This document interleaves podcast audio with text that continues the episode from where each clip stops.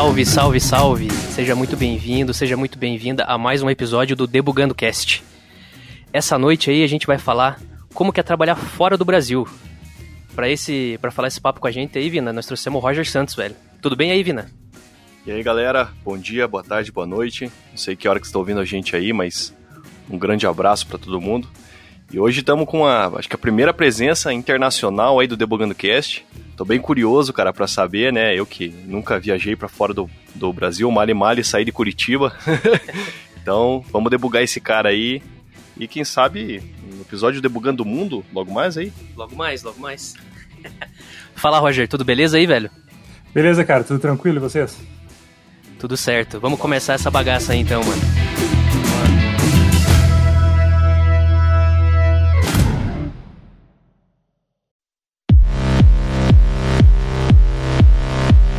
Fala aí, Roger, pra gente começar esse assunto aí, que vai ser bem interessante aí, tô cheio de dúvidas também.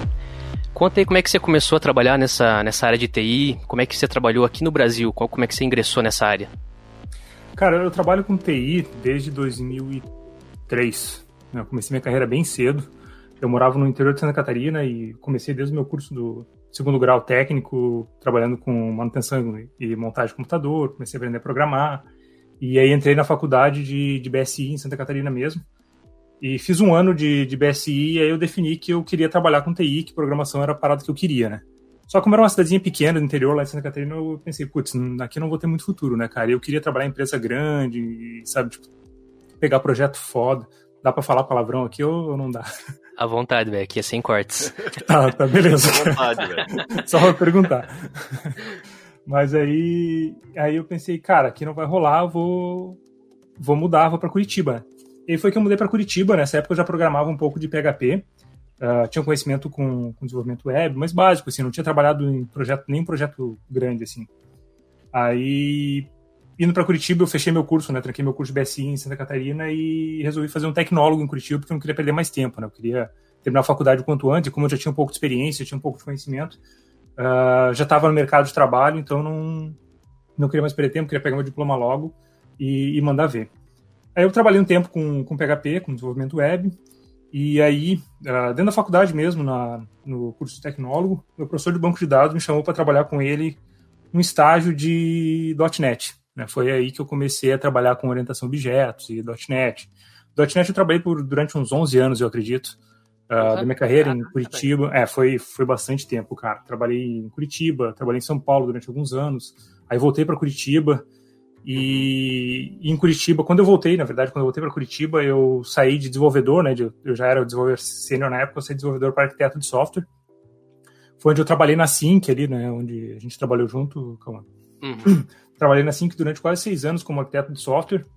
E e aí eu mudei um pouquinho minha carreira para a parte de DevOps, né, cara? Que eu cheguei no limite da, da parte de arquitetura, onde eu estava mexendo muito a mão na parte de infraestrutura em manter a aplicação funcionando, sabe? Não era mais uh, o que começou como desenvolvimento e foi para a parte de arquitetura, que era uh, fazer a base do, do desenvolvimento, entregar para o pessoal desenvolver e depois só ver como que a coisa estava acontecendo.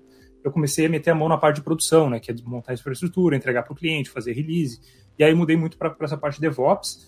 E aí, quando eu mudei aqui para o Canadá, foi, eu mudei aqui para o Canadá em 2018, eu, trabalhando com DevOps, eu entrei na carreira de SRE, né, de Site Reliability Engineer, que é onde eu estou trabalhando agora.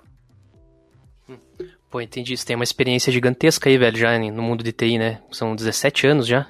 Sim, cara, é muito tempo, é muito tempo aí. Trabalhei Nossa, com diversas velho. coisas diferentes aí. Eu acho que, assim, eu consegui ter uma, uma experiência vasta, assim, de ponta a ponta de todo o ciclo de vida de software, sabe? isso é uma experiência bem massa, assim, porque eu consigo participar de qualquer, qualquer discussão, de qualquer projeto, assim, e sempre conseguindo agregar em alguma coisa, sabe? Em algum momento da minha vida, da minha carreira ali, eu, eu aprendi, eu trabalhei um pouco com cada área, desde o começo do análise, desenvolvimento de software até o deploy em produção e manter o software em produção. Inclusive, essa semana eu estou em, em on-call aqui, estou em plantão, né? Então, a gente mantém uma, uma estrutura bem grande aqui no, que roda no mundo todo, então eu fico uma semana por mês aí de plantão que é ficando de olho na plataforma. Que eu estou com dois monitores, um monitor aqui conversando com vocês e olhando o nosso papo aqui, e um monitor em cima com os dashboards vendo como é que tá a plataforma. é, pegado mesmo, cara. É. Pô, já que você tocou aí no assunto do Canadá, vamos entrar já nele aí, velho. A gente já entendeu que você é, pô, fodão aí, 17 anos de experiência nas costas. É, como é que surgiu, velho, essa oportunidade de você ir pro Canadá? Você já explorava, já estava buscando isso ou apareceu do nada? Cara, foi, foi uma parada muito, muito meio louco até, porque assim, era uma parada que eu em dezembro de 2017 eu tinha conversado com a minha esposa e a gente definiu que a gente ia embora do país, né? A gente não tinha certeza se ia ser o Canadá ou se a gente ia para Europa, né? Porque eu tenho chance de pegar a cidadania italiana também. Uhum. Né, por herança familiar e tal. E aí a gente começou a planejar, eu botei comecei a botar tudo no papel, falei, putz, eu preciso, né? O modelo que eu tava pensando em vir para o Canadá, primeiramente, meu plano A era vir estudar. Minha esposa né, vinha para estudar aqui, porque ela é da área da saúde, ela ia estudar aqui, ia uh, refazer o curso dela e tal, para entrar na área de saúde. Enquanto isso, eu vinha entrar para o mercado de trabalho, né? Porque aqui no Canadá, quando você vem em, em casal, né? Uh, se uma pessoa vem para estudar, outra pessoa tem direito de trabalhar full time, qualquer área aberto, não, não tem visto fechado, nada. Então, seria esse o plano, sabe? Eu, ela estudava e eu trabalhava. Aí eu botei tudo no papel e tal. Tenho três filhos, né? Na, nessa época, minha filha não tinha nem nascido em dezembro. Minha filha nasceu em janeiro de 2018, minha terceira filha. E aí eu botei no papel e falei, cara, vou precisar de 200 mil reais para poder ir pro Canadá. Eu não tinha nada, devia ter, sei lá, 3, 4 mil guardados, assim, quase nada de grana. Tinha um carro usado no tipo, Brasil. Você, você já fez as contas assim, ah, eu vou lá, eu vou meter o louco, não vou sem trabalho, preciso de 200 mil pra ir pra lá e ficar um tempo. Até é, conseguir. É que, é que, na real não é só assim, né, cara? Você é obrigado a confirma, comprovar uma grana para você poder vir no modelo de estudo, sabe? Você tem que comprovar que você ah. consegue pagar o teu curso e se manter por pelo menos um ano, sabe? Caso tudo dê errado, você tem que comprovar para o governo. Você não dá essa grana para o governo, mas tem que comprovar para ele que você tem isso para você se manter durante esse tempo. Né? E aí eu falei, cara, comecei a fazer uns planos, vendo onde que eu conseguia guardar grana e tal, e fiz os cálculos e falei, beleza, 2022 eu vou para o Canadá. 2022, né? beleza. Isso era dezembro de 2017. Comecei a juntar grana e falei, porra, eu tenho tempo, vou estudar inglês, né? Porque eu não falava inglês. Aí eu comecei em dezembro mesmo, eu comecei a estudar inglês, ouvindo podcast inglês, sabe? Totalmente autodidata, assim, não, não fiz nenhum curso de inglês. Mas eu tava imerso, assim, cara, tipo, o tempo inteiro no trânsito, indo pro trampo em, aí em Curitiba, uh, com um podcast no ouvido, tudo estudando inglês, estudando em casa e tal. Aí surgiu uma, uma oportunidade de uma feira em março de 2018. Março em fevereiro? Acho que foi final de fevereiro de 2018 a feira. E a feira era em São Paulo, a feira era gratuita, e algumas empresas aqui do Canadá iam para lá, né, e iam recrutar, né. A, a intenção era que iam ter ali entre 500 e 600 participantes, e a ideia era contratar 100. E eu falei, cara, eu não estou falando muito bem inglês, não, não manjo, mas, cara, vai ser uma oportunidade bacana, porque eu não preciso pagar por nada na feira, a não sei minha passagem, que não era nada muito caro e vai ser uma experiência legal para conversar com os caras, tipo, ter uma primeira entrevista internacional, porque eu também nunca tinha saído do Brasil, sabe? Foi a minha primeira vez. E ver como é que vai ser e tal. E aí eu fui pra entrevista, né? Foi no final de semana, num hotel lá em São Paulo. Aí era meio que um hackathon, sabe? Tinha que fazer um desafio e tal. Eu apliquei para as vagas de DevOps, porque eles tinham também para desenvolvedor, só que era para Java, né, cara? Eu, como sempre fui do lado de .NET, eu falei, ah, não vou arriscar Java, porque uh, eu posso até me virar, porque a linguagem não, não muda tanto, assim, mas com certeza eu vou vou engatar em alguma coisa ali que é específica do Java, eu não vou conseguir dar conta. Aí eu apliquei para DevOps mesmo, que era uma coisa que eu estava parcialmente fazendo já no Brasil, e junto com a arquitetura. E aí fui lá, comecei, fiz o, o hackathon, tive a primeira entrevista dentro da feira com, com os caras, foi uma entrevista técnica. Aí foi tranquilo, eu tava nervosaço, cara, eu tava muito nervoso, porque eu, eu não falava inglês, né, cara? Nunca tinha conversado com um gringo antes, né, cara? Tava aprendendo tava ali ainda. Sim, sim, tava aprendendo. E aí Cara, foi, foi legal, assim, porque, tipo, o que, que eu fiz? Eu falei, cara, eu não falo inglês, o que, que eu vou fazer? Eu vou pegar todas as perguntas possíveis que esses caras podem me fazer, vou escrever as respostas para elas do que, do jeito que eu acho melhor e vou treinar essas respostas. E foi o que eu fiz, sabe? Cheguei lá, não teve nenhuma das perguntas que eu tinha pensado. que beleza. É, é. Aí, mas foi legal porque a entrevista, tipo, com os caras foi um negócio meio bate-papo, assim, sabe? A gente sentei na mesa, eu tinha 10 minutos para convencer o cara a ir para a próxima entrevista. Era um negócio muito corrido, porque, cara, era muita gente. E tudo em inglês já. Tudo em inglês, tudo em inglês. Até o pessoal que estava organizando, que era brasileiro, até eles estavam se comunicando tudo em inglês. Então, tipo, entrou para dentro do hotel, ninguém mais falava português. Ah, tá. Aí eu falei, eu, eu tipo, tinha 10 minutos para convencer os caras e uma coisa que eu sabia que eles iam perguntar era, tipo, fale um pouco de você, né? Tell me about, about yourself. Aí eu peguei, olhei em todo o meu histórico da minha carreira, peguei os projetos que batiam mais ou menos com a ideia do que a empresa fazia, sabe? e fiz uma, um elevator pitch, assim, tipo, dois minutos para explicar o máximo e o mais rápido possível para os caras, para gerar interesse naquele assunto. E deu certo, foi isso que eu falei para os caras, e daí, tipo, no, no, que eu fiz essa, explicação pro cara e a gente entrou num bate-papo já entrando em papo técnico, sabe? Tipo, como é que vocês faziam tal coisa? Como que vocês escalavam? Uh, como que era a aplicação quando você estava em diversos países diferentes? Vocês usavam a mesma aplicação ou tipo, tinham aplicações separadas e tal? A gente começou já a discutir essa parte técnica e foi bem um bate-papo técnico porque o cara era técnico, né? Ele era um, um dos software engineers da empresa onde eu, onde eu trabalho hoje. E aí, beleza, eu saí de lá, deu uma meia hora me chamaram para a segunda entrevista, uma entrevista com RH lá. Aí cheguei para entrevista com o RH e tal, e comecei a conversar com, com a moça e tal, e aí ela fazendo as perguntas mais comportamentais, assim, sabe? Essa, essa entrevista foi bem tranquila e tal. E teve um momento que eu acho que eu, foi onde eu ganhei a entrevista, foi que ela. A gente tava conversando e tal, e ela falou: Ah, e você fala inglês há muito tempo e tal? Eu falei: Não, tipo, comecei agora, faz três meses que eu comecei a estudar inglês sozinho. Daí, tipo, ela parou assim: Como assim você fala inglês em três meses que você tava estudando? Poxa, é, ela também não era canadense, ela tinha imigrado fazia alguns anos e tal. Ela falou: eu, eu fiquei oito anos estudando inglês para conseguir me imigrar para o Canadá. E você, com três meses, está falando desse jeito? Então, tipo, acho que foi essa a resposta que eu dei para ela. Tipo, ela viu que, é, que eu era um cara que estava interessado, estava esforçado para poder ir para frente, sabe? E aí eu saí de lá, foi deu mais meia hora, me chamaram para a terceira entrevista, que era uma, uma entrevista técnica de volta, meio para validar tudo que eu tinha falado antes pro, pro cara anterior, né?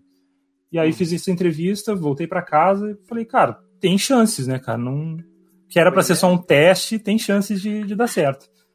Aí voltei, voltei para trabalhar normal e tal. E deu uns 15 dias, o RH da empresa me mandou um e-mail falando: Ó, oh, você passou para a próxima fase, vamos fazer as próximas entrevistas. E aí eu fiz mais três entrevistas, nada técnico, conversei com um diretor, conversei com mais um cara técnico, conversei com um RH, até eu receber minha oferta de, de trabalho. Recebi minha Nossa. oferta de trabalho em final de abril, se eu não me engano. Um processo meado... bem longo, né?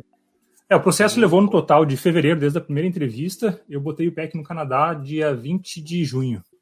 É, se, se for, meses aí. É, foram quatro meses, mas se for analisar que tem toda essa parte de visto, a parte de passaporte, parte de contrato, porque a própria empresa, para eles poderem trazer alguém de fora, eles têm que entrar em contato com o governo, o governo tem que autorizar essa vaga, sabe? Não é um negócio tão simples assim, tipo, eu contrato quem eu quiser. Uh, porque ah. uma, uma, parte do processo, por exemplo, na forma que eu vinha, tipo, eles tinham que ter a vaga anunciada no mercado por um período de tempo, provar que não tinha ninguém dentro do Canadá que atendesse aquele requisito, para daí sim eles buscarem pessoas externas, entendeu? Então, oh, passou todo esse disso. processo. achei que é. os caras, não, a gente quer contratar mão de, mão de obra de fora, vou, só vou contratar. Então, é, se não, não existir aqui mesmo no Canadá, alguém que eu queira, eu vou trazer para. É, é mais ou menos assim que funciona. Pelo processo que eu vim, né? Tem, tem ah, outros tá. processos que são diferentes. E aí passou todo esse processo e aí em junho eu cheguei aqui no Canadá. Comecei a trabalhar dia 2 de julho. Pô, e como é que foi esse, é, essa parte do processo assim? Você, ah, beleza, é, vamos, vem aí, vem aí, Roger. Daí o que, que, que, você tem que fazer? Você tem que fazer visto? Como é que é? Eles mandam toda a documentação para você? Eles ajudam nessa parte aí? Cara, foi, foi bem legal o suporte que eles deram, porque eles montaram, eles não tinham, mas eles montaram um setor de imigração dentro da empresa sabe? Porque eles contrataram muita gente. Eles contrataram, contrataram nessa feira, essa empresa que eu vim, só essa empresa contratou 100 pessoas na primeira feira, e depois em maio teve uma segunda feira que eles contrataram acho que mais 30 ou 40. Então, foram quase 150 brasileiros aí nessa, nessa brincadeira aí, sabe? Nessas, nessas duas feiras. Então, o suporte foi legal, assim, depois mandavam tudo que a gente precisava fazer e tal. Eu não tinha nem, eu, na verdade, eu tinha passaporte já, mas minha família toda não tinha passaporte, eu tive que fazer passaporte, depois correr atrás de visto canadense, atrás de visto americano, porque por mais que eu não, não fosse ficar nos Estados Unidos, o voo passava pelos Estados Unidos, né? Então, eu podia vir com o voo direto, só que era muito mais caro, e a passagem era eu que ia pagar, né? E eu não, falei, vale a pena eu tirar o visto americano. Tirei o visto americano também, então fui para São Paulo, peguei o visto americano também. Aí peguei o meu visto, com o visto na mão, e aí você pode comprar passagem, fazer todo o processo da, da viagem. Que massa. E você teve que tirar o visto americano porque ia passar por lá, mas o canadense, você tira aqui em Curitiba mesmo ou não, não tem visto? O, tem visto, sim. Uh, eu, o meu visto, como visto de trabalho, né, da, dos meus filhos, foi de estudo. Então, o visto é tirado em São Paulo. Eu, você pode fazer tudo online, porque não tinha entrevista, mas eu optei por ir em São Paulo, porque na época da, que eu estava fazendo todo esse processo, foi aquela época que deu a greve dos caminhoneiros, em 2018. Então, Lembra, né? eu tinha que levar e buscar, porque é, não estava confiando no correio se eu ia conseguir receber a tempo, né? Não, é, faz sentido mesmo. E, pô, daí você chegando no Canadá, a empresa ela deu algum, algum tipo de suporte, assim, ah, deu 30 dias de, de residência para você lá e pra tua família, ou você teve que pesquisar já alguma coisa para alugar? Como é que foi essa parte de, de morar aí? Ah, com a empresa foi assim, os benefícios do Relocation Package, que, ele, que eles chamam, né, que é o pacote de, de relocação, Uh, tava incluso a minha passagem, né? Minha passagem eles pagaram, eu paguei de todo o resto da minha família. E eles me deram também 15 dias num hotel para que eu pudesse me organizar antes de começar a trabalhar. Tanto que eu cheguei dia 15 de julho, de junho, no dia 20 de junho no, no Canadá e comecei a trabalhar só dia 2 de julho, né? Então eu fiquei 15 dias ali organizando tudo e tal, tudo por conta da empresa. Né? Só levei grana para pagar alimentação, essas coisas. E aí até achar casa e tal, depois estava tudo organizado, aí sim eu comecei a trabalhar. Qual que foi o impacto, assim, cultural, velho, de estar tá morando num país diferente, da tua família inteira ali, a língua? Você sentiu muita dificuldade nisso daí? Ah, então, a, com relação à cultura, é muito diferente, sabe? Assim, cara, era muito... Eu nunca tinha saído do Brasil, né, cara? Então, foi um choque, assim, ver as coisas, tipo, principalmente com relação à segurança, assim, onde foi o maior choque para mim, assim, você vê as pessoas na rua com o celular na mão, sabe? Todo mundo tranquilo, ninguém preocupado, o pessoal filmando com o celular para cima, assim, uh, as pessoas botando o pé na faixa, os carros parando, sabe? Essas foram as primeiras coisas que eu tive, o primeiro impacto que eu tive, assim, primeiro choque com relação à, cultura foram esses, assim, tipo, mais a educação, tipo, o pessoal abre a porta de um lugar para entrar ali, sei lá, você está entrando num restaurante, você abriu a porta, a pessoa que abriu a porta segura, você, tá, você vê que você está passando, está chegando ali, segura até você entrar e tal. Então tem, tem essa parte cultural de, da parte de respeito e segurança que foi realmente foi um grande choque assim. Agora o inglês, cara, o inglês para mim o primeiro ano foi bem foda. Porque, assim, eu confesso pra você que teve várias reuniões que eu entrei no começo, quando eu tava na empresa, que eu entrei na reunião e saí sem entender nada que tava acontecendo. Sim, foi, foi, foi bem tenso, assim, cara, até, até conseguir evoluir bastante. E o maior problema que eu acho, assim, na, minha opinião, foi porque, como entrou muito brasileiro junto, nós tínhamos a muleta, assim, sabe? Tipo, no time que eu trabalhava, no primeiro time que eu trabalhei, era só brasileiro. Então, eu não conversava em inglês, sabe? Tipo, o cara do meu lado era brasileiro, do outro lado era brasileiro também, então a gente só conversava em português. E aí, isso acabou virando uma muletona pra gente, que resolver as coisas internas, só que a gente tava perdendo um pouco de inglês que eu tinha, sabe? E aí, o que, que, eu tive que fazer é estudar em casa, tipo, chegava em casa duas horas por dia, estudava inglês e tal. Inclusive, eu já estava com o primeiro canal que eu tinha do, do YouTube, falando sobre Canadá aqui, tinha começado o canal no Brasil, e eu dei uma parada, fiquei quase um ano sem postar vídeo no canal por causa do inglês, que eu estava melhorando isso, que era uma necessidade que eu tinha, né, cara? Eu já estava buscando uh, migrar do DevOps para ir para SRE, só que sem um nível bom de inglês, né? Eu precisava interagir com todos os times da empresa. Então, era um requisito para que eu conseguisse migrar, então eu dei uma focada nisso para poder dar conta, assim. Mas hoje, cara, fazem, vai fazer dois anos e meio que eu tô aqui, assim, o dia tá bem tranquilo, assim, cara, tô fluente já. E tá curtindo morar aí, era o que você esperava mesmo? Cara, tô, tô curtindo muito, assim, uh, com relação à qualidade de vida, assim, apesar de eu estar com, com um trampo, tipo, trabalhando direto com produção, que é um negócio muito crítico comparado com o que eu fazia no Brasil, uh, eu trabalho bem menos aqui do que eu trabalhava lá, sabe? Tipo, eu consigo trabalhar todo dia das 9 às 5, e ainda mais agora trabalhando de casa, tipo, se eu preciso parar para fazer alguma coisa, até bem de boa. Então não, não tem mais aquele trampo puxado que eu tinha no Brasil, uh, trabalhando, fazendo hora extra direto para poder conseguir bancar a escola das crianças, sabe? Coisas desse gênero, assim, tipo. Então, eu consigo ter uma qualidade de vida maneira. Agora tá começando o inverno aqui, tipo, 5 e meia da tarde é a noite já, então a gente passa mais tempo em casa. Mas no verão aqui, por exemplo, o... anoitece 10 horas da noite. Então, eu consigo sair 5 horas da tarde do trampo e ir para um parque, ou ir para uma piscina, ou, sabe, você aproveita muito mais o tempo no verão, assim. Então, tá, tá bem massa, assim. Acho que para todo mundo na família aqui, sabe? Tipo, as crianças, menos de três meses aqui, nunca tinham falado inglês, menos de três meses, os dois maiores já estavam fluentes em, em, inglês na escola e tal. A minha pequena fala mais inglês do que português, né? Porque ela chegou aqui com quatro meses. Então, foi, foi, foi bem maneiro, cara. a gente tá, tá bem, bem adaptado aqui agora. E, assim, a cidade onde eu moro, eu moro em Winnipeg, né, cara, que é uma das cidades mais frias do Canadá. Uh, pra, vocês, pra vocês terem uma ideia, no primeiro inverno aqui em 2018, que eu peguei, nós pegamos a temperatura de menos 53. Caraca, louco, velho. Nossa é. senhora. É louco, mano. Nunca vi é, isso nem tipo... positivo aqui, velho. É, e, e, assim, cara, o, o bizarro é que no verão você chega a 35 positivos, sabe? Então, tipo, quase 90 graus de diferença de uma estação para outra, assim. É, é bizarro a mudança de temperatura aqui. Mas, assim, você não passa frio quando você tá dentro de casa, assim. Tipo, tanto lá fora agora deve estar, sei lá, menos 5, acredito. É no começo do inverno aqui. tô de camiseta aqui, porque todas as casas são preparadas, sabe? Ah, a estrutura é, tem o aquecimento aí tudo, né? É, tudo com aquecimento e tal. E aí, assim, no caso, uma temperatura dessa, tipo, menos 53, se você ficar mais de 10 minutos fora de casa, você pode congelar mesmo, né? Tipo, perder membros e tal, porque dá o frostbite.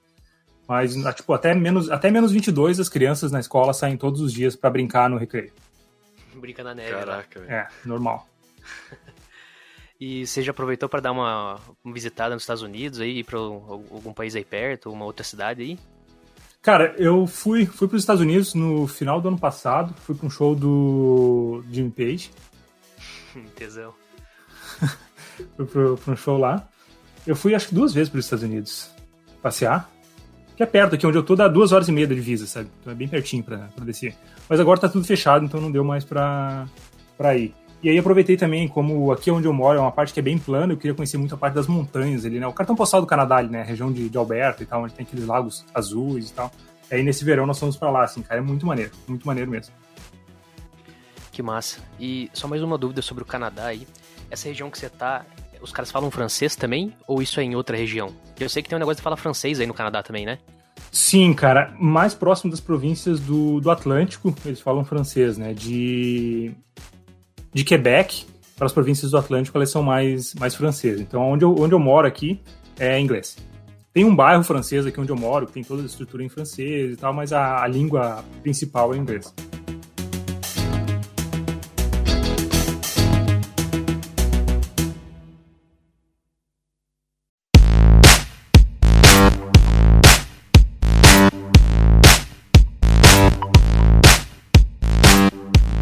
Você pode falar com a empresa que você está trabalhando aí, o que, que ela faz ou não?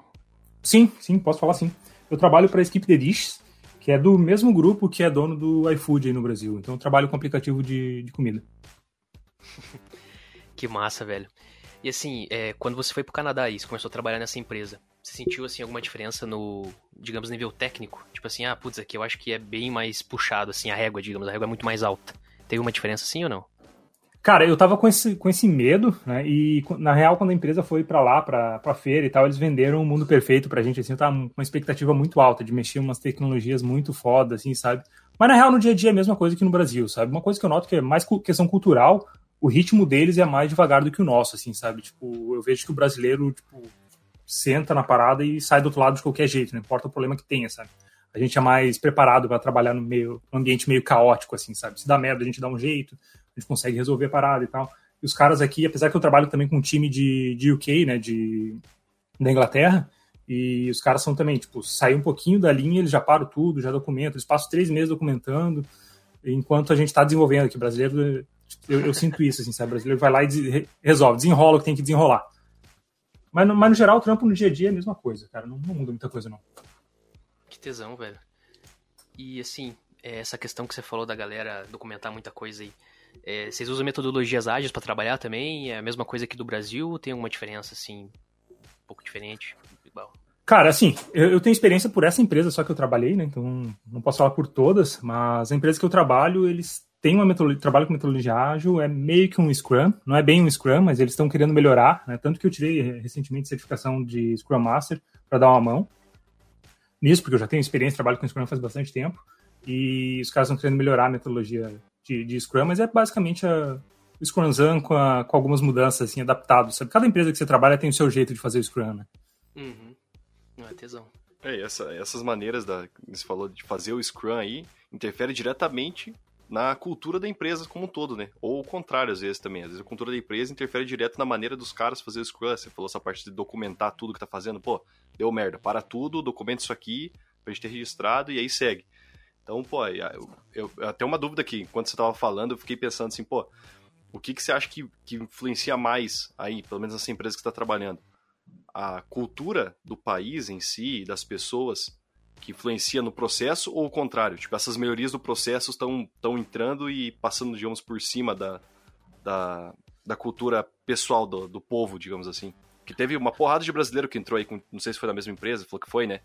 Tem uma sim, porrada sim, brasileiro que entrou aí, deve ter dado uma, uma, uma, diferenciada grande em algumas áreas aí. Pois é. Cara, assim, quando, quando entrei na empresa, a empresa era uma startup, sabe? Ela tinha recém sido comprada pela Just Eat, né, que é o grupo europeu que tem a, a, parte dos aplicativos em boa parte da Europa, no México, e é também a dona da, de parte do iFood aí no Brasil. E, assim, eles já eram uma empresa grande, sabe? Nós éramos uma startup. Então, eles já tinham uma cultura e todo um processo bem definido. E a nossa empresa, que era como startup, não tinha, né? E ela saiu de uma empresa que tinha, sei lá, eu não lembro exatamente quantos eram, mas, tipo, sei lá, 200 funcionários, e em um mês seguinte tinha 400. Ela dobrou, assim, de um mês para o outro.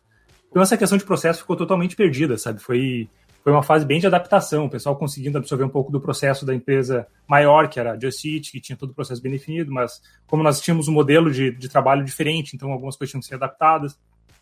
Uma, uma coisa que nós tínhamos, que continuamos tendo, que é nós fazemos release a cada assim que alguma coisa integra, entregada, né? Não, não aguardamos, sei lá, tipo, final da sprint para fazer release. Então nós temos release, tipo, sei lá, 10, 20, 30, 40 releases por dia, sabe? Então, release em produção. E já a empresa lá, que é mais consolidada, já tinha todo um processo definido, eles só faziam, passavam por vários processos, várias etapas de validação antes de fazer um release, né? Então, foram coisas que nós tivemos que adaptando com, com relação a essa parte da cultura aí, mas assim, comparando a cultura de, dos brasileiros vindo e da cultura canadense, o que dá para entender assim é que o, Canadá ele é um país de imigrantes, sabe? Então ele tem um pouco de absorção da cultura de todos os países, sabe? Tem gente do mundo inteiro aqui. Na empresa que eu trabalho tem gente de mais de 90 países diferentes. Então tem muita cultura diferente assim que a gente consegue absorver assim de forma de trabalho. Mas assim o que eu consigo ver é que os brasileiros que, que vieram nessa leva, né, conseguiram fazer a empresa saltar num nível absurdo, assim, sabe? Com o ritmo de trabalho do brasileiro de pegar, entregar as coisas, fazer as coisas acontecerem, foi, foi bem massa. E tanto que quando nós chegamos aqui, cara, eu, eu não lembro exatamente no volume de ordens, mas tipo, a gente, nós não chegávamos a 100 mil orders, 100 mil pedidos por semana. É, hoje nós fazemos 300 mil por sexta-feira. Caralho, velho. É absurdo, é velho. coisa. Caraca, velho. Em dois anos, assim, né? É, eu lembro quando a primeira vez que nós passamos de 100 mil, a plataforma caiu, porque deu um problema no, no Reds e a plataforma caiu. derrubou, e foi, foi, aí que a gente foi começar a pensar em reliability, sabe? Começar a pensar em confiabilidade da plataforma e começar a rever, e aí que surgiu o time que eu trabalho. É massa, cara. E só tocando aí nesse assunto da, da, parada da vinda dos brasileiros, né, que você falou que deu um up monstro na empresa ali, é, isso, tipo, tinha muita diferença, assim, na questão do horário de vocês, assim, tipo, de hora extra, essas paradas que você comentou ali, que hoje em dia você sente que trabalha muito menos, consegue fazer um horário e ter, né, estando em casa também, consegue realizar algumas tarefas em casa, né, de uma maneira mais tranquila do que seria se estivesse trabalhando aqui ainda. É, teve essa, no início ali, pelo menos, até essa parte de adaptação passar e e os times realmente estarem informados, a empresa está decolando ali de, sei lá, hora extra, ficar depois do horário, ou ter uma carga maior de horas por dia? Como que funciona essa, essa parada aí? Cara, não, na verdade foi muito pelo contrário. Tá falando primeiro em, em hora extra. Uh, aqui a gente não tem uma CLT que regulamenta, né? Nada dessa parte de, de, profissão. A única coisa que, que a exigência do governo aqui é o valor hora, né? O valor mínimo hora por província, né? Por estado. Cada estado tem seu, seu valor hora. Então, assim, é tudo de contrato que você faz. O meu contrato, eu tenho direito, por exemplo, a três semanas de férias por ano, tenho direito ao meu salário anual, uh, dependendo de algumas KPIs eu tenho bônus e eles não pagam hora extra. Né? Uhum. Eles não pagam hora extra, mas daí vai de acordo com o chefe, assim, de você, se você fizer uma hora extra, mais que eles não paguem, você vai ganhar folga outros dias. Sabe? Também não tem um banco de horas igual a gente vê no Brasil. Uhum. É mais de acordo com o teu superior e tal. O que eu vejo da cultura do canadense é que muitos deles trabalham escondidos para entregar as paradas, assim, sabe? Porque eles não têm o mesmo ritmo que a gente. Eu, eu vi isso acontecer, porque a gente chegou destruindo o brasileiro naquele ritmo, trabalhando na, na, correria, sabe? Eu vi muito gringo, tipo, levando o trampo para casa, porque meio, tipo, vergonha de não ter entregue, sabe? Tipo, levando o trampo para casa, ficando quieto e trabalhando mais depois para conseguir acompanhar o mesmo ritmo, até eles conseguirem entrar no ritmo nosso. E hoje eu vejo que entrou um, fez meio que um mix, sabe? A gente deu uma elevada no ritmo dos caras e também os caras eram uma diminuída no nosso ritmo, sabe? Tanto que a gente conseguiu ter uma qualidade de vida melhor. E então isso é com relação à legislação e contrato, depende muito. Por exemplo, tem empresas aqui que não pagam por plantão. A empresa que eu trabalho me paga o plantão. Quando eu estou trabalhando, eu estou recebendo plantão. Isso é tudo de contrato. A hora que você vai assinar o teu contrato lá, tudo isso, todos os benefícios uh, estão descritos no teu contrato. E é muito interessante essa parada da, do contrato, porque isso dá uma liberdade tanto para o trabalhador quanto para a empresa. Muito grande, coisa que aqui as amarras nossas aí, dependendo da, da, situação, às vezes o cara até tem uma condição melhor, isso o dono da empresa, no caso, né? Tem uma condição melhor de pagar o funcionário, etc. E aí fica preso em algumas amarras que, por exemplo, nesse todo o contrato ali, tá tudo descrito, hum, já era. Tendo a hora mínima ali é, determinada por aquele estado, o resto é com a empresa e com o profissional. Isso deve dar uma liberdade muito foda, velho. É, e você tem a, a, liberdade de escolher qual plano de saúde você quer fazer. Apesar que a empresa paga um plano de saúde complementar aqui para mim, né? Apesar da saúde aqui ser pública, ela não cobre tudo. Algumas coisas como dentista, Uh, alguns tipos de terapia, algumas coisas não são cobertas pelo, pelo plano de saúde. Aí a empresa tem plano de saúde complementar. Então eu tenho essa liberdade de poder escolher um plano de saúde caso eu queira, ou um plano de pensão, um plano de aposentadoria. Eu posso fazer isso por conta, não preciso depender de um INSS no Brasil, sabe? Então nós temos toda essa liberdade aqui. Assim, isso eu acho bem legal. Porque daí vai tudo de contrato, cara. E, aí a empresa começa a trazer para você benefícios diferentes. Por exemplo, a empresa que eu trabalho, ela não tinha um plano de, de pensão e um plano de aposentadoria. Só que algumas empresas que chegaram aqui na cidade onde eu moro estão oferecendo isso como plano. Então a empresa também vai adicionar isso como benefício também para poder reter os funcionários, sabe? Então entra todo nesse processo. Assim, e outra coisa que as empresas fazem aqui que eu acho bem bacana, também serve para reter os funcionários, que é a cada X anos de trabalho você ganha mais um dia de férias por ano. Então, se você já está trabalhando há três anos na empresa, você, em vez de ser 15 dias, vai ser 16 dias por ano que você vai tirar de férias. E a cada três anos vai subindo, sabe? até chegar um mês, um mês e meio. Muito foda, velho. É uma tática para manter os funcionários ali também, né? Esses benefícios aí pra galera não sair, né? Sim, sim, é. é... O, o, foco é bem, bem nisso mesmo, cara. É, é as táticas, os benefícios que os caras incluem para poder reter os funcionários, manter a galera com. Principalmente da área de TI agora aqui, cara, porque os caras são com muita, muita vaga e não tem mão de obra, cara. Tanto que eles estão indo fora buscar, sabe? Então, Isso que eu ia é perguntar pra você, tipo, você tá sofrendo bastante, tipo, assédio no LinkedIn, assim, muita gente vindo oferecer vaga para você, querendo que você Sim. Isso, tipo, isso durante a semana você deve receber umas 10, 6 vagas ali entre a galera cara, contato. Todo dia. Todo dia eu recebo vaga. Tem muita, muita vaga, cara. É, é bizarro, assim, o, o, nível de assédio que os caras vêm, assim, pedindo. Sabe, ó, já sei que você tá trabalhando nessa empresa aqui, eu sei os benefícios que você ganha, sei o quanto você ganha, então eu posso pagar isso, sabe? Tipo, um negócio absurdo, assim. E aí, até então, até uns meses atrás, eu tava meio preso, né? Porque eu vim para cá com um contrato de trabalho com visto fechado. Então, no meu visto de trabalho, tava o nome da empresa. Então, se eu fosse mandado embora, eu tinha que voltar para o Brasil. Na verdade, não diretamente tinha que voltar para o Brasil, mas eu tinha 30 dias para conseguir uma outra empresa para patrocinar meu visto, sabe? Então, eu dependia desse patrocínio do visto, e são poucas empresas que fazem isso. A grande maioria da empresa prefere contratar dentro do Canadá mesmo, tal, porque é menos burocrático, não precisa entrar em contato com o governo, não precisa pagar para o cara vindo de outro país. Então, eu estava preso a isso, né? Só que agora faz um, algumas semanas que saiu minha residência permanente, agora que eu estou livre, não preciso mais se eu quiser mudar de empresa hoje, eu posso mudar tranquilamente. Qualquer empresa que eu, que eu, quiser trabalhar, posso morar em qualquer região que eu quiser também, não tem mais nenhuma amarra. É como se fosse uma cidadania que você ganhou, assim? A única diferença da, da residência permanente e da cidadania é que eu não voto, mas eu tenho todos os mesmos direitos de um cidadão. Que mas você e tua família inteira aí têm os mesmos direitos agora. Eu e minha família inteira, isso mesmo. E aí nós temos que ficar aqui durante os próximos cinco anos, pelo menos dois anos aqui dentro do Canadá, um ano nós já conseguimos, e aí a gente pode dar entrada na cidadania. Então eu acredito que no máximo em três anos nós já somos cidadãos canadenses. Nossa, show de bola, velho. Muito massa aí, velho. E, cara, assim, é, durante a pandemia aí, como é que foi é, como é que foi o trabalho aí? Vocês tiveram que trabalhar remoto também? Teve muito lockdown aí? Como, como é que foi essa, essas medidas aí? Cara, a, aqui a, a empresa que eu trabalho, no final de fevereiro, quando começou os casos de Covid aparecer aqui, já a empresa já falou, não, todo mundo trabalha remoto e tal. No início de março eu já estava trabalhando de casa. E aí também teve lockdown na província aqui, fechou tudo. A província controlou muito bem no começo, sabe? Chegamos a zero casos aqui durante boa parte do tempo. Só que chegou o verão, né, cara? Chegou o verão, nós já estávamos do inverno todo, mais o tempo todo de pandemia, trancado dentro de casa. Cara, ninguém aguentou, foi todo mundo pra rua. E aí os casos começaram a aumentar e agora nós estamos no segundo lockdown aqui, estamos com a segunda onda. Continuamos trabalhando de casa. A empresa tá para passar pra gente aí uma política de home office, como que vai ficar. Mas, cara, assim, tipo, eles já deram verba pra gente comprar equipamento para montar mesa, monitor, essas paradas em casa. Já entregaram metade dos escritórios que eles tinham aqui na cidade que eu trabalho. Então, eu acredito que mesmo voltando à pandemia, se a gente for pro escritório, vai ser num modo flex, assim, sabe? Tipo, uma vez por semana, duas vezes por semana para o escritório, o resto trabalhando de casa. Até porque nesse mesmo, nesse tempo que a gente trabalhou aqui em, de casa durante a pandemia, a empresa dobrou de tamanho, sabe? Então, tipo, já deu pra gente comprovar que a gente consegue ser produtivo de casa, então tá tranquilo. É, isso é bom, cara, porque mostra é, duas vertentes muito boas pra empresa, né? Primeiro, essa aí que você falou, da, de ser produtivo de casa, de comprovar com números, digamos assim, né? Que tá, tá, tá, dando certo todo mundo de casa. E a segunda é que a empresa consegue dar uma enxugada bem boa. Você também falou ali de entregar os, os escritórios, etc. Pô, isso aí é para a empresa é uma maravilha, velho. Entendeu? Aumentou os números, reduziu os gastos, pô, teve que investir ali para equipamento, pra galera poder deixar todas as condições perfeitas para trabalhar em casa, mas de resto, tudo certo, velho. Sim, sim, isso, cara, isso foi, foi bem bacana, assim.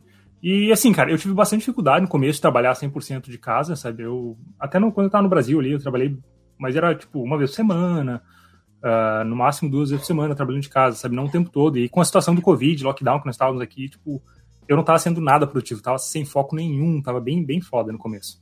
Para mim, né? Aí eu comecei a achar algumas técnicas e tal, e ver o que, que eu ia fazer, e consegui me adaptar para trabalhar remoto. Hoje eu tô bem tranquilo, assim, hoje não quero voltar para escritórios.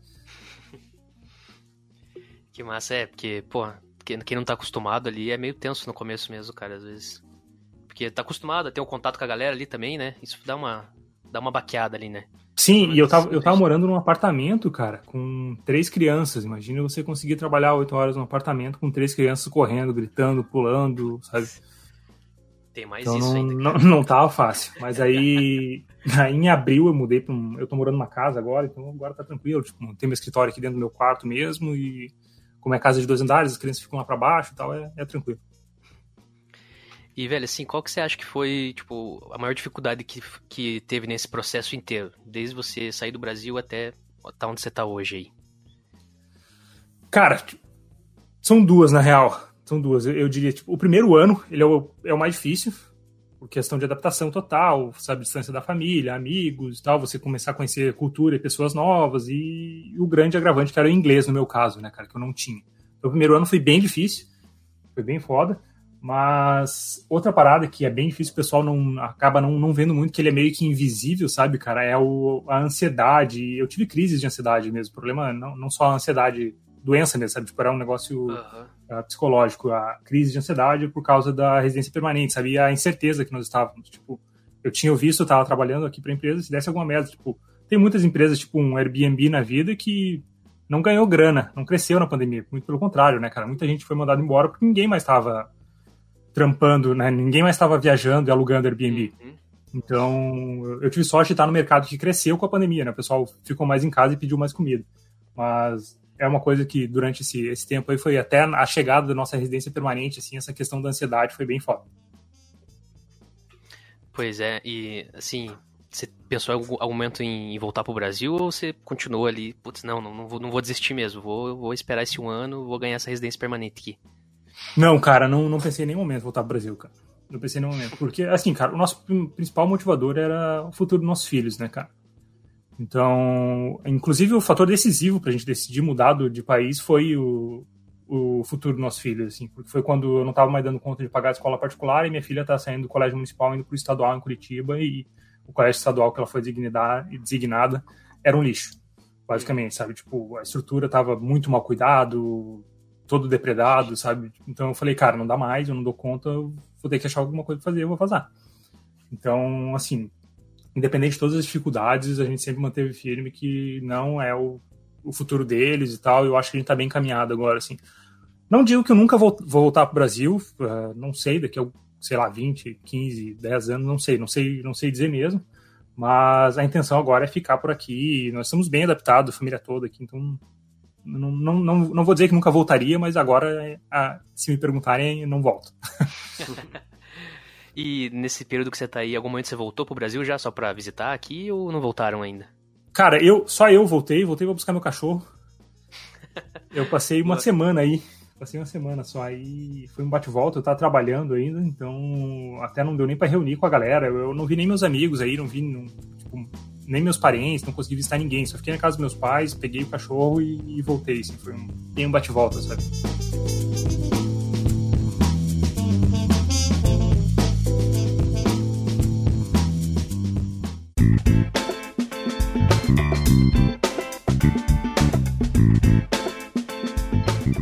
falar sobre os canais do, do Roger no YouTube agora?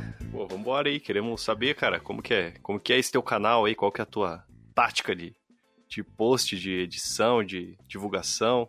Entra um pouco nesse assunto com a gente sobre o teu canal no YouTube, sobre o que ele fala também, aproveita aí. É. Então, cara, eu comecei o canal quando eu tava no Brasil ainda, sabe? Ele, ele foi uma ideia, tipo, é um plano a longo prazo de vir pro Canadá então eu preciso me manter motivado e focado nesse plano. O que, que eu vou fazer? Eu vou criar um canal do YouTube onde eu vou estudar sobre a parte de imigração, tudo que eu preciso estudar, e vou compartilhar com outras pessoas. E assim eu meio que me forço a continuar me, me, levando o plano de vir para o Canadá em frente e me forço também a aprender como é que funciona a legislação, as regras, como tudo isso funciona. Começou como uma brincadeira, não era nada sério. Então, na verdade, sim, ainda não é sério, não ganho dinheiro, não é nada profissional com isso. Mas o canal cresceu, o pessoal começou a gostar do, do resultado ainda do Brasil. E quando eu cheguei aqui, cara, eu comecei a, a me dar conta que, tipo, não é tão, não é um bicho de sete cabeças, não é tão difícil quanto a gente pensa, assim, numa, numa primeira vez. Sim, óbvio, o processo é difícil, é custoso, tem uma grana envolvida, tem toda a questão emocional da, da residência permanente, não é fácil você emigrar, mas ele não é tão difícil quanto eu imaginava, sabe? Então, a ideia principal desse canal foi tipo, mostrar a nossa vida aqui e como as pessoas também podem vir, sabe? Uhum. E aí eu dei uma direcionada no canal também, pra, principalmente pra galera de TI, porque eu vejo que tem muita vaga aqui, então, cara, muita gente com experiência de TI poderia estar aqui, assim, sabe? Eu conheço muita gente aí no, do Brasil que trabalhou comigo durante um bom tempo aí, que com certeza, com uma, duas, três entrevistas, conseguiriam imigrar para o Canadá e ter uma vida muito melhor do que tem aí, com segurança e qualidade de vida, sabe? Então, aí começou a direcionar um pouco o canal para esse, esse lado, e aí eu resolvi criar um segundo canal. Então, esse primeiro canal que eu falo do Canadá é o canal Roger Sun, e esse segundo canal é o canal Refatorando, que é onde eu falo basicamente de TI, né? Uh, com dois focos. Né? O foco é em ajudar o pessoal a vir para o Canadá, né? Para a galera de TI. E o segundo é ajudar a formar a nova geração de, de, desenvolvedores aí, né, cara? Com a experiência toda que eu tenho aí. Tentar trazer boas práticas, uh, um pouco de tecnologia, sabe? Falar pessoal experiência. Uh, o que, na minha opinião, é melhor, fazer faculdade. Um, um vídeo que eu fiz, por exemplo, fazer faculdade ou não fazer, ou Uh, qual que é o roadmap para você se tornar um web developer, um back-end developer ou um full stack developer. São coisas que eu tenho visto que muita gente está. A, a, cultura agora está sendo da galera não fazer, não tanto fazer faculdade. Muita gente está partindo para lado de aprender sozinho, sabe? A parte de desenvolvimento. Uhum. É muito custoso e tal. E a minha ideia é dar uma direcionada nessa galera, sabe? Ajudar essa galera a conseguir entrar no mercado e, quem sabe, daqui a alguns anos também conseguir vir para o Canadá. Tesão, eu conhecia só o Refatorando, o Roger Santos lá, não, não sabia da existência dele, desse canal aí. Depois eu vou dar uma, uma olhada lá, velho. É, esse, o canal o Roger Santos deve ter, acho que eu acredito que 130, 140 vídeos já, assim, é um canal que tem bastante coisa lá, que tem muita informação. Se você quiser, se tiver ideia de vir para o Canadá, provavelmente você vai encontrar ali toda a informação que você precisa, básica, para conseguir organizar teu plano para poder vir para o Canadá, você, você consegue encontrar no, no canal. E você está postando vídeos até hoje, assim, agora que você está morando aí e tal, você dá algumas outras dicas ou não? Sim, continuo, continuo postando vídeo. Eu, eu posto no, no Roger Santos, eu posto um vídeo por semana e no Refatorando são dois vídeos por semana. Pô, massa. Pô, tesão, velho. Depois eu vou me inscrever lá. Eu já sou inscrito no Refatorando, mas vou me inscrever no Roger Santos lá. Isso, isso. Escreve lá que, que é maneiro. Cara, e assim, vamos lá. Algumas perguntas para você agora. É, que, é, que, que área que você aposta aí pro futuro aí? Quem tá começando hoje em TI? O que, que você acha que deve, que, que deve seguir aí? Qual área de TI? Cara, é difícil. É difícil você dizer, porque depende muito de perfil, saca? É, eu tento ser muito imparcial em todos os vídeos que eu faço, em todas as pautas que eu monto, porque depende muito do perfil da pessoa, assim, cara. Eu não. Mesmo tendo toda a experiência que eu tenho de, de trabalho, assim, é muito focado no meu perfil, na minha ideia de trabalho. Então, tipo, eu não vou dizer para alguém que, ah, sei lá, aprenda Python, que Python é o futuro, se o cara curte o front-end, saca? Uhum. Então, eu acho que não primeira coisa que eu indicaria para qualquer um é, tipo, tenta entender qual que é o teu perfil, sabe? Ver se você é um cara que curte mais desenvolver web, ou se você é um cara que curte mais trabalhar com back-end, trabalhar com alta performance, com data, enfim, o mercado tá, cara, tem muitas opções hoje no mercado. Então, assim, não, não, não diria que tem uma linha certa, mas, cara, front-end que eu vejo que tá bombando hoje, por exemplo, aqui é React e Angular. Tá bombando, tem muita vaga aqui no Canadá e, cara, os salários são muito bons. Para back-end, cara, é Python. Python tá fortíssimo aqui na América do Norte. Eu não sei por que, que Python não, não vingou tanto no Brasil, porque a gente vê bem menos vagas de Python no Brasil do que a gente vê aqui para cá, sabe? Se você olhar, Python já é a segunda linguagem mais popular do mundo. Aí no Brasil a gente não vê tanto o Python em uso, assim, pra, pelo menos não nos requisitos de todo o tempo que eu trabalhei no Brasil. Mas o Python está muito forte. E para backend, Java, .NET, tá, tá bombando. O Node, Node está fortíssimo também. Né? E aí eu vejo que tem muita gente indo para a parte de machine learning e data também, que são mercados que estão crescendo absurdo. E DevOps e SRE também, cara, não tem profissional no mercado. Tipo, se você é um cara que já tem experiência, tem alguns anos de experiência e quer migrar para uma área dessas mais focado na parte de infraestrutura, ou mais na parte de gestão de produção, sabe, de manter a, a infraestrutura em produção, tanto o DevOps quanto o SRE são áreas que estão com uma demanda altíssima em qualquer lugar do mundo e os salários são muito, muito bons mesmo, muito competitivos, porque não tem profissional. Pois é, cara, DevOps realmente é uma coisa que é, é, difícil encontrar profissionais mesmo, cara. E tem muita empresa que fala que faz DevOps, mas na verdade só tem uma automaçãozinha de deploy lá. Isso realmente é meio difícil de, de encontrar. Hoje em dia tá, tá, essa cultura tá, tá crescendo ainda, né? Aqui no Brasil, principalmente, eu acho.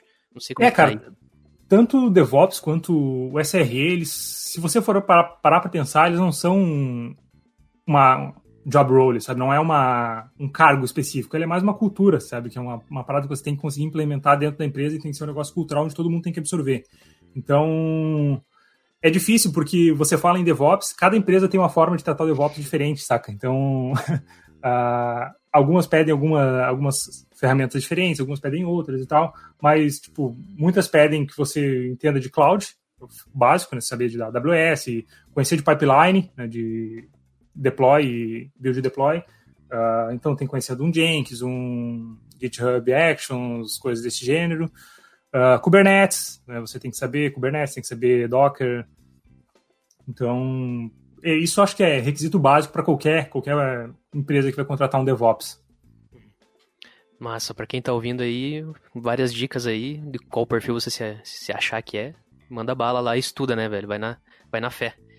E, Roger, que, que dica você dá aí para quem tá no Canadá, para quem quer ir pro Canadá? Brasileiro aqui querendo ir pro Canadá. Quais são os passos aí? A fórmula mágica. Cara, assim, se você quer ir para o Canadá sendo contratado direto do Brasil, assim como eu vim, uh, uma coisa que não tem como fugir, você vai ter que ter experiência. Pelo menos alguns anos de experiência, sabe? Porque a galera júnior, assim, eles pegam a galera que sai da faculdade aqui, entendeu? Então, o que eles têm demanda mesmo, que tem muita vaga, é para especialista, alguém que manja muito de alguma coisa.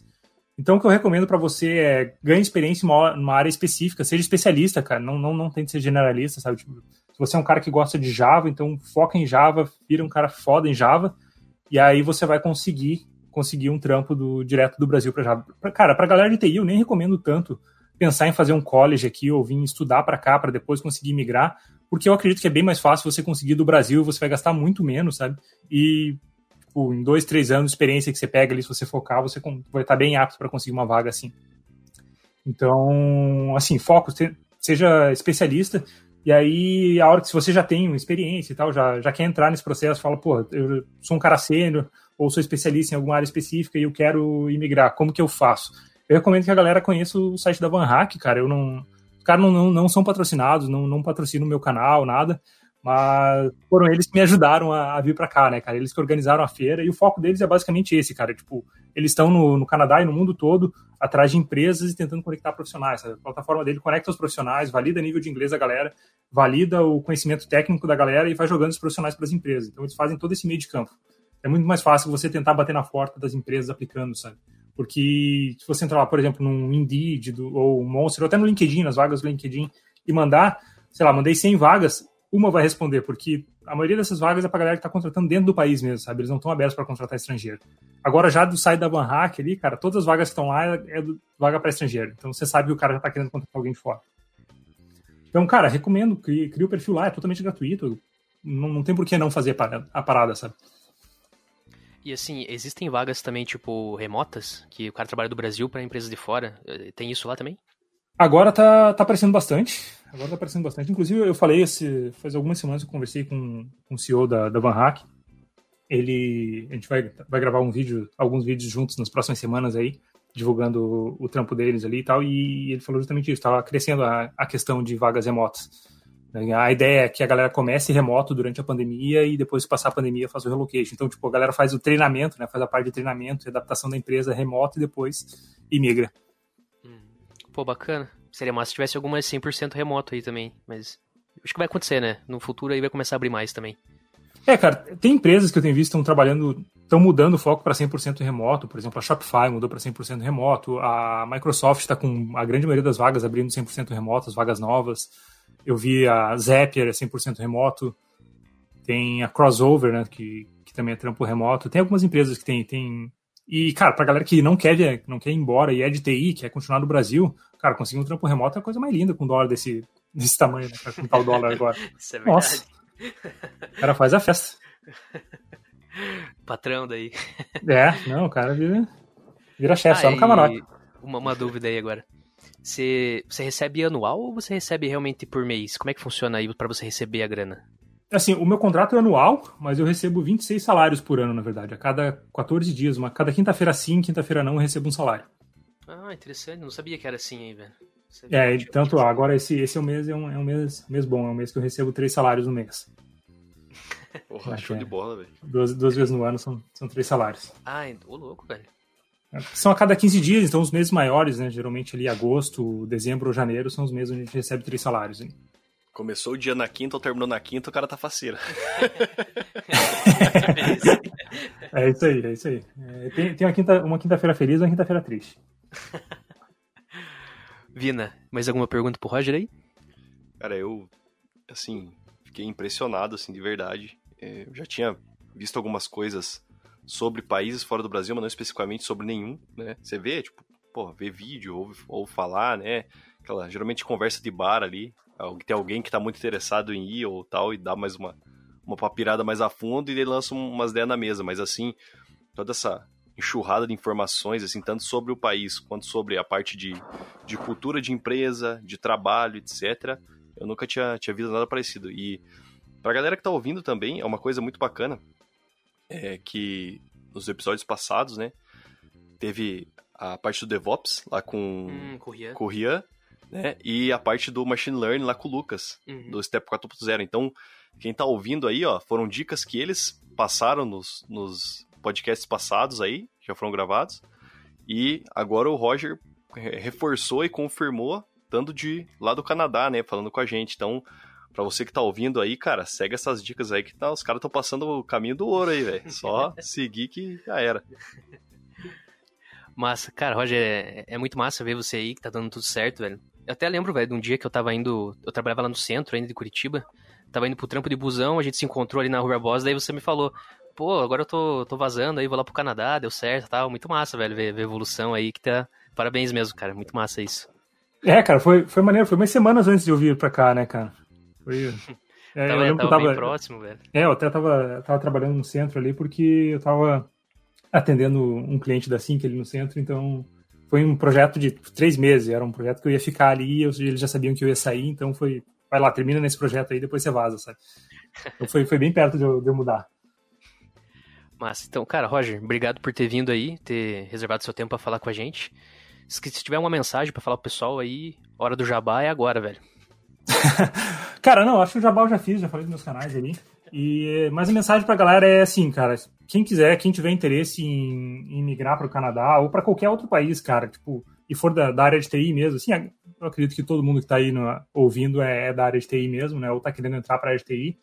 Então, assim, cara, não é tão difícil quanto parece, assim, sabe? Não é aquele monstro que a galera imagina desde o começo. Então, se você tem interesse nisso, você é um cara, tipo, que não é tão apegado a ficar na cidade, ou tipo, não, não sai de onde você mora, sabe? Tipo, não é tão apegado e quer ter uma experiência, nem que não seja para ficar pro resto da vida, mas quer ter uma experiência no exterior, cara. Vai fundo, uh, participa desse processo, estude inglês, cara. Estude, se você, mesmo que você não queira mudar do, do país, cara, inglês é uma parada fundamental hoje em dia para quem trabalha com TI, cara. Não, não tem como, como viver mais sem inglês, assim, sabe, cara? Eu me arrependo tanto de não ter aprendido antes. Eu acho que se eu tivesse aprendido antes, teria muitas outras oportunidades aí que teria feito. E, assim, cara, tipo, a gente vê que pessoal que fala inglês já ganha mais de cara, assim, sabe? Só pelo fato de falar inglês. Caraca. Então, cara, foca, foca no inglês e se quer vir pro Canadá ou para qualquer outro país aí, dá uma olhada no canal lá que eu tenho bastante informação também, tanto para a TI quanto para qualquer outra área também. E é isso aí, cara, foco. Foco é, é a parada. Massa. E deixa, deixa uma rede social aí pra galera entrar em contato, tirar dúvidas. E a galera vai, vai mesmo, hein, velho? Os últimos convidados aí falaram que a galera encheu eles de perguntas lá depois. Se prepara, velho. Cara, uh, Instagram. Instagram é a rede social que eu mais uso, de, tirando o YouTube, né, cara, onde tem meus canais lá. É, eu uso só o Instagram, então é Roger V. Santos. Podem me chamar lá, podem mandar uma mensagem, eu respondo todo mundo. Às vezes não consigo responder na hora, porque, cara, eu recebo muita, muita pergunta todos os dias ali. Mas eu sento ali e uma hora eu te respondo. Pode mandar pergunta lá que eu tenho prazer em, em ajudar a galera aí, tirar dúvida e trocar ideia também.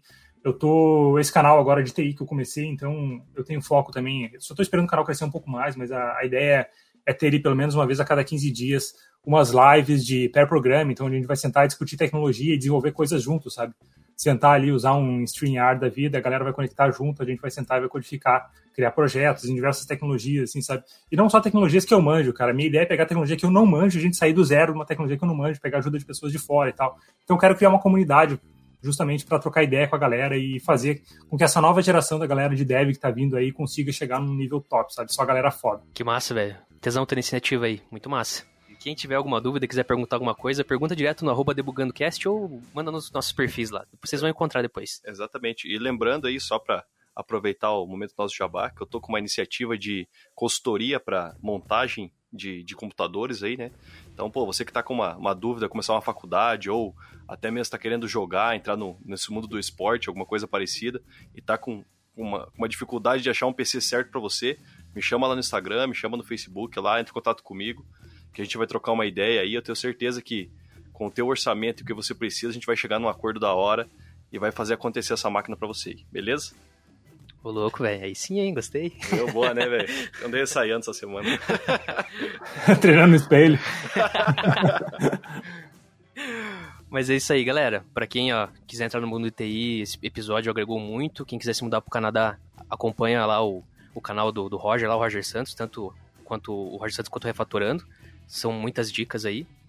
E é isso aí, velho. Até o próximo episódio e tchau. Valeu. Valeu.